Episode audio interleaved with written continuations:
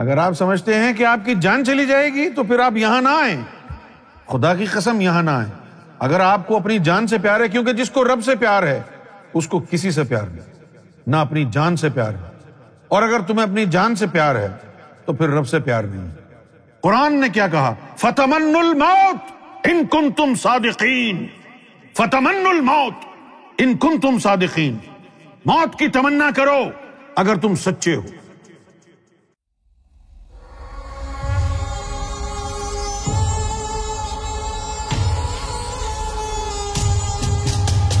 جب بھی حق کا پیغام دنیا میں آیا ہے، تو اس کی مخالفت ہوئی ہے۔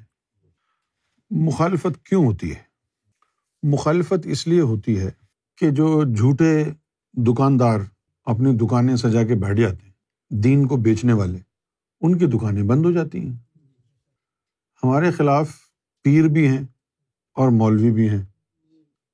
پیر کیوں ہیں؟ کیونکہ ہم نے قرآن و حدیث کی روشنی میں مرشد کامل کی تشریح کر دی تو یہ پیر سارے ننگے ہو گئے۔ ہم نے قرآن و حدیث کی روشنی میں عالم حق کی تشریح کر دی۔ تو یہ فرقہ وارانہ جو مولوی ہیں، ڈیڑھ اینٹ کی مسجد بنا کے مسلمانوں کو لڑوا رہے ہیں، ان کی دکانیں بند ہونے لگی۔ اس لیے یہ مخالفت کرتے ہیں۔ اب آپ لوگوں کو یہ چاہیے کہ یہ جو تعلیم آپ روزانہ یہاں سنتے ہیں ایسا تو نہیں ہے کہ یہ تعلیم جو آپ یہاں روزانہ سنتے ہیں، اس میں قرآن و حدیث کا ذکر نہ ہو، اس کے حوالے نہ ہوں یہ میری بات تو نہیں ہے جو قرآن کہتا ہے، جو حدیث کہتی ہے، اللہ کے رسول کا فرمان ہے۔ وہ آپ کے سامنے بیان کرتا ہوں۔ آپ کا کام یہ ہے کہ آپ اس راستے میں جب لگیں تو پوری تحقیق کریں کہ جس راستے پر آپ چل رہے ہیں، وہ راستہ حق ہے یا نہیں۔ اور چند چیزیں یہ بھی نوٹ کریں کہ جو دین کی خدمت کرتا ہے، وہ کیوں کرتا ہے؟ کوئی دین کی خدمت یا تو اس لیے کرتا ہے کہ اس کی آخرت سنور جائے، یا پھر دین کی خدمت کوئی اس لیے کرتا ہے کہ اللہ تعالیٰ کا اس کو حکم مل گیا ہے۔ اور اگر یہ دونوں مقصد نہ ہوں، پھر بھی کوئی دین کی خدمت کر رہا ہے، تو پھر وہ پیسے کے لیے کر رہا ہے۔ کیونکہ یہ جو بزنس ہے، بہت ہی آسان بزنس ہے۔ دین کو بیچنے والا۔ پیر بن کے بیٹھ جائیں، داڑھی اچھی رکھ لیں، خوبصورت روزانہ نہائیں، خوشبو لگائیں، عطر لگائیں تصبیح ہاتھ میں پکڑ کے حدیثیں سنائیں لوگوں کو۔ بیت کریں، میں فلاں ہوں، میں یہ ہوں، میں وہ ہوں۔ مارکیٹ میں جائیں تو آپ کو بہت آسانی ہو جائے گی۔ مارکیٹ جو ہے، بازار۔ جس طرح مرغیوں کا بازار ہوتا ہے، انڈوں کا بازار ہوتا ہے، گدھوں کا بازار ہوتا ہے اسی طرح پیروں کا بھی بازار ہے۔ اسی طرح مولویوں کا بھی بازار ہے۔ پیروں کا بازار کیا ہوتا ہے؟ یہ پوری کی پوری پیروں کی جو ہے، ایک یونین بنی ہوئی ہے۔ ہر ملک میں، پاکستان میں، بنگلہ دیش میں، ہندوستان میں۔ اور وہ جو ہے، خلافتیں بانٹتے ہیں پیسہ لے کے۔ اب خلافت لینے کی کیا ضرورت ہے؟ آپ ویسے ہی پیر ہونے کا دعویٰ کر دیں۔ خلافت لینے کی ضرورت یہ ہے کہ پھر ان پیروں میں سے کوئی آپ کے راستے میں رکاوٹ نہیں کھڑی کرے گا۔ کہ بھائی یہ ہمارا خلافت یافتہ ہے۔ کیونکہ خلافت دینے کے بعد پھر معاہدے بھی ہوتے ہیں کہ بھائی جتنے تم مرید بناؤ گے، اس میں سے اتنا پرسینٹ نذرانہ ہمارا ہوگا۔ تو بازار میں جب نکلیں تو آپ کو پتہ چلے گا کہ چشتیہ خاندان میں ولایت اتنے کی مل رہی ہے، خلافت اتنے کی مل رہی ہے نقش بندیوں کے یہاں خلافت اتنے کی۔ اب ٹرینڈ دیکھتے ہیں کہ دنیا میں قادری سلسلہ زیادہ اس وقت مشہور ہے یا چشتیہ۔ جو سلسلہ زیادہ مشہور ہے، اس کی خلافت اتنی مہنگی ہے۔ جس طرح پاکستان میں، ہندوستان میں آدمی سیاست میں آتا ہے، الیکشن میں کھڑا ہوتا ہے، تو بڑا پیسہ لگاتا ہے اور ممبر آف پارلیمنٹ بن جاتا ہے۔ اور وہاں جا کے اس نے سب سے پہلے وہ پیسہ کلیئر کرے گا، اس کے بعد پیسہ بنائے گا۔ اسی طریقے سے یہ بازار ہے، مولویوں کا ایکا ہے۔ مولویوں نے ابھی اپنا جو ہے جماعتیں بنا رکھی ہیں۔ سارے مولوی ایک ہو گئے ہیں۔ کسی ایک مولوی نے کوئی بات کہہ دی تو جتنے بھی اس گروپ کے لوگ ہیں پورے ملک میں سب وہی بات بولیں گے۔ اور ایک گھنٹے میں پورے ملک میں آپ کے خلاف احتجاج شروع ہو جائے گا۔ حق کے لیے اٹھنا آسان کام نہیں ہے۔ حق کا علم بلند کرنا آسان کام نہیں ہے۔ کتنا مشکل ہے، اتنا مشکل ہے کہ دین کے جتنے بھی ٹھیکے دار ہیں، یوں سمجھو کہ آپ نے ان کے حلق سے ہڈی نکال لی۔ یہ کتے ہیں، یہ جانور ہیں، یہ سور ہیں۔ یہ سمجھتے ہیں کہ ہم ان سے ڈرتے ہیں؟ نہیں، ہم ڈرتے نہیں۔ بخدا، نیپال میں ہزاروں لوگ تھے ہمارے ساتھ۔ ہم چاہتے تو ان کو کچل دیتے، لیکن ہم کو پسند نہیں ہے۔ دھینگا مستی کرنا، بدماشی کرنا۔ مزاج ویسا ہی ہے۔ لیکن اب صوفی بن گئے نا، اب کیا کریں؟ مزاج ویسا ہی ہے۔ اور مزاج ہونا بھی یہی چاہیے۔ آپ کی ماں اور بہن کی کوئی بےزتی کرے گا، کیا کریں گے آپ؟ آرام سے چپ کر کے شریعت پر عمل پیرا رہیں گے۔ کوئی آپ کی ماں بہن کو چھیڑے گا، ان کی بے حرمتی کرے گا، تو آپ اس کو دعائیں دیں گے۔ تو پھر اللہ رسول آپ کی ماں بہن کے برابر بھی نہیں ہے کہ آپ کے مرشد کو کوئی گالیاں دے، آپ کے مرشد کو کوئی برا بلا کہے، اللہ کی نشانیوں کی بے حرمتی کرے اور آپ خاموش بیٹھے رہیں۔ تو پھر حالات اور واقعات ایسے ہوتے ہیں۔ آدمی سینے کے اوپر پتھر رکھ کے خاموشی اختیار کرتا ہے۔ اس لیے کہ ابھی اتمام میں حجت باقی ہے، ابھی کام باقی ہے، ابھی اس مشن کو لاکھوں کروڑوں لوگوں کے دلوں تک پہنچانا ہے۔ اگر ہم ان مولویوں سے الجھ کر لڑائی جھگڑے میں پڑ گئے، تو یہ اللہ کا جو مشن ہے، پیغام ہے، یہ متاثر ہوگا۔ اس لیے اس حکمت کو مد نظر رکھتے ہوئے خاموش ہونا پڑتا میں یہ نہیں کہوں گا کہ بھائی اس روحانی سلسلے کو چھوڑ کے کہیں جانا مت۔ بلکہ میں یہ کہوں گا کہ آپ اگر اس روحانی سلسلے سے جڑے رہنا چاہتے ہیں، تو پھر آپ تحقیق کریں کہ ہم حق پر ہیں یا نہیں۔ قرآن آپ کے پاس موجود ہے، حدیثیں آپ کے پاس موجود ہیں۔ آپ دیکھیں، ہم نے جو یہ روحانی سلسلہ اکٹھا کیا ہے، ہم کو اس سے کیا فائدہ ہے؟ کیا ہم آپ سے نذرانے مانگ رہے ہیں؟ چندہ جمع کر رہے ہیں؟ آپ کی جیب پر نظر ہے؟ ہم کو آپ سے کیا فائدہ ہے؟ کوئی فائدہ نہیں۔ پھر کیوں کر رہے ہیں؟ پھر دو وجہ ہو سکتی یا تو ہم اس لیے کر رہے ہیں کہ ہماری آخرت اچھی ہو جائے، یا پھر ہم اس لیے کر رہے ہیں کہ ہمیں رب کا حکم ہے۔ اگر ہم اپنی آخرت کے لیے کر رہے ہیں، تو اس میں وہ ہماری کاوش ہے، ہماری کوشش ہے۔ لیکن ہماری کوشش سے لوگوں کے دل اللہ اللہ تو نہیں کر سکتے نا۔ وہ کوشش ہم کر رہے ہیں تو کوئی بھی کر سکتا ہے نا۔ چلو وہ کوئی اور کوشش کر لے۔ کیا اس کی کوششوں سے کسی کا دل اللہ کے ذکر سے زندہ ہو جائے گا؟ نہیں۔ تو پھر معلوم یہ ہوا کہ یہ ہم اپنی آخرت کے لیے بھی نہیں کر رہے۔ پھر ہم کیوں کر رہے ہیں؟ پھر ہم اس لیے کر رہے ہیں کہ ہمیں رب کا عزن اور حکم ہے۔ وہ عزن ہی ہے نا اس کا جو ذکر لیتا ہے اس کا دل اللہ کے ذکر سے بیدار ہو جاتا ہے۔ ورنہ یہ ذکر قلب کہاں ملتا تھا؟ بارہ بارہ سال جنگلوں میں لوگ خوار ہوتے تھے۔ اور مسلمانوں کی سب سے بڑی خامی کیا ہے؟ وہ کانوں کے کچے ہیں۔ کسی نے مولوی نے جمعے کے خطبے میں کہا، ارے، انہوں نے تو نبوت کا دعویٰ کیا تھا۔ ارے، وہ تو قادیانی ہیں۔ ارے، وہ تو نماز سے روکتے ہیں۔ ارے، وہ تو رسول اللہ کے گستاخ ہیں۔ اور آپ چپ کر کے یقین کر لیتے ہیں۔ اب ذرا غور کریں۔ آپ نے مولانا صاحب کی یہ بکواس سنی اور آپ نے اس پر یقین کر لیا۔ اور یوم میشر میں آپ کو پتا چلا کہ جس کی شان میں توہین اور گستاخی آپ کر رہے تھے زندگی بھر وہ تو من جانب اللہ امام مہدی ہیں، تو پھر آپ کا کیا بنے گا؟ کیا ہوگا؟ آج لوگ کہتے ہیں اچھا امام مہدی اردو بولیں گے، امام مہدی کا تعلق پاکستان سے ہوگا، یہ کیسے ہو سکتا ہے؟ وہ جو مکہ میں لوگ رہتے تھے، وہ لوگ بھی تو یہی بولتے تھے کہ عبداللہ کا بیٹا، وہ نبی ہے جو ہمارے ساتھ پلا بڑا ہے۔ اس سے کچھ نہیں فرق پڑتا۔ امام مہدی نے دنیا میں آنا تھا نا، تو کسی نہ کسی کنٹری میں تو آتے۔ پاکستان میں نہ آتے تو انڈیا میں آ جاتے۔ انڈیا میں نہ آتے تو بنگلہ دیش سے آ جاتے۔ بنگلہ دیش سے بھی نہ آتے تو سری لنکا سے آ جاتے۔ وہ تو شکر کرو، پاکستان سے امام مہدی کا تعلق۔ اگر امام مہدی امریکہ یا انگلینڈ یا فرانس میں آ جاتے تو پھر کیا ہوتا؟ ان چیزوں میں کچھ نہیں رکھا۔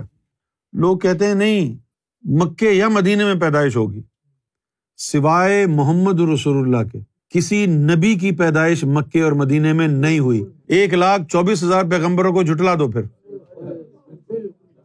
مجھے کل بڑا دکھ ہوا جب مجھے کہا کسی نے کہ جی ہمارے انڈیا کے لوگ جو ہے بڑے خوف زدہ ہیں۔ میرا دل بڑا کھٹا ہوا، بڑا دل میلا ہوا۔ خوف زدہ ہیں۔ سرکار گور شاہی سے تعلق ہے تمہارا اور تم خوف زدہ ہو۔ نہیں، قرآن سامنے رکھا ہے۔ اللہ ان اولیا اللہ خوف خبردار وارننگ دے کے بولا ہے۔ ایسے ہی نہیں سرسری طور پر بول دیا۔ اللہ کا مطلب ہوتا ہے عربی میں خبردار کرنا وارننگ دینا۔ خبردار ہو جاؤ۔ اس کا مطلب ہے کہ بہت اہم نقطہ آ رہا ہے۔ اللہ ان اولیا اللہ لا خوف علیہم ولہم یحزنون۔ کہ جو اللہ کے دوست ہو جائیں، خوف زدہ نہیں ہوتے یہ سن کر بڑا دکھ ہوا۔ ایک روحانی آدمی کا دل اگر دکھا ہو، تو پھر اس کا مطلب یہ ہے کہ اس سے آپ کی طرف فیض نہیں جائے گا اب، کیونکہ دل تو ناراض ہو جاتا ہے۔ بھائی آپ کا باپ کروڑ پتی ہو لکھ پتی ہو اور آپ پڑوس میں جا کے بھیک مانگ کے کھا رہے ہوں، تو خوش ہوگا آپ کا باپ؟ آپ کا آخا آپ کا مولا گور شاہی۔ اور آپ خوف زدہ ہیں، ڈرے ہوئے ہیں۔ اس سے تو بہتر ہے آپ چھوڑ دیں، چلے جائیں۔ کیونکہ یہ یہ جو راستہ ہے، یہ نازک مزاج لوگوں کے لیے نہیں ہے۔ سرکار گور شاہی نے فرمایا ہے کہ دینی پڑتی ہے جان اور مال کی قربانی اس راہ پر چلنے والوں کو۔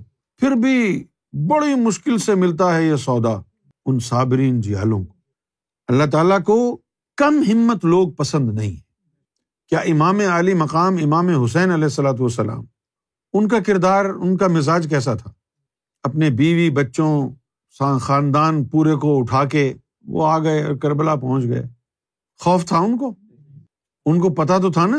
کہاں چار ہزار کا لشکر اور کہاں اٹھائیس انتیس مرد؟ خوف تو نہیں تھا۔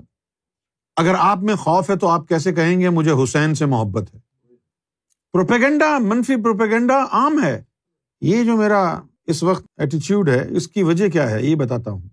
مجھے وسوسے سے آتے جب تو میں بڑا جھنجھلا جاتا تھا، بڑا اریٹیٹڈ ہوتا تھا۔ تو ایک دن میں نے سرکار کی بارگاہ میں کہا کہ سرکار، یہ تو وسوسوں سے میں تنگ آ گیا۔ آپ نظر کرم فرمائے سرکار نے بڑے سخت الفاظ میں مجھے جواب دیا۔ سرکار نے فرمایا کہ یار، ہم کو تنگ نہیں کرو۔ تم نے اللہ کے راستے پہ چلنا ہے تو چلو، نہیں چلنا ہے، تم سمجھتے ہو یہ غلط ہے تو چھوڑ کے چلے جاؤ۔ جب تمہیں وسوسے آئیں گے، بار بار مجھے آ کے تنگ کرو گے۔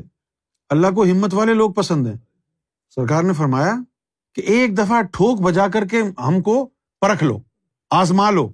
اور پھر تم کو جب پتہ چل جائے کہ یہ حق ہے، تو اس حق کو دل میں جو ہے یقین کی طرح بسا لو۔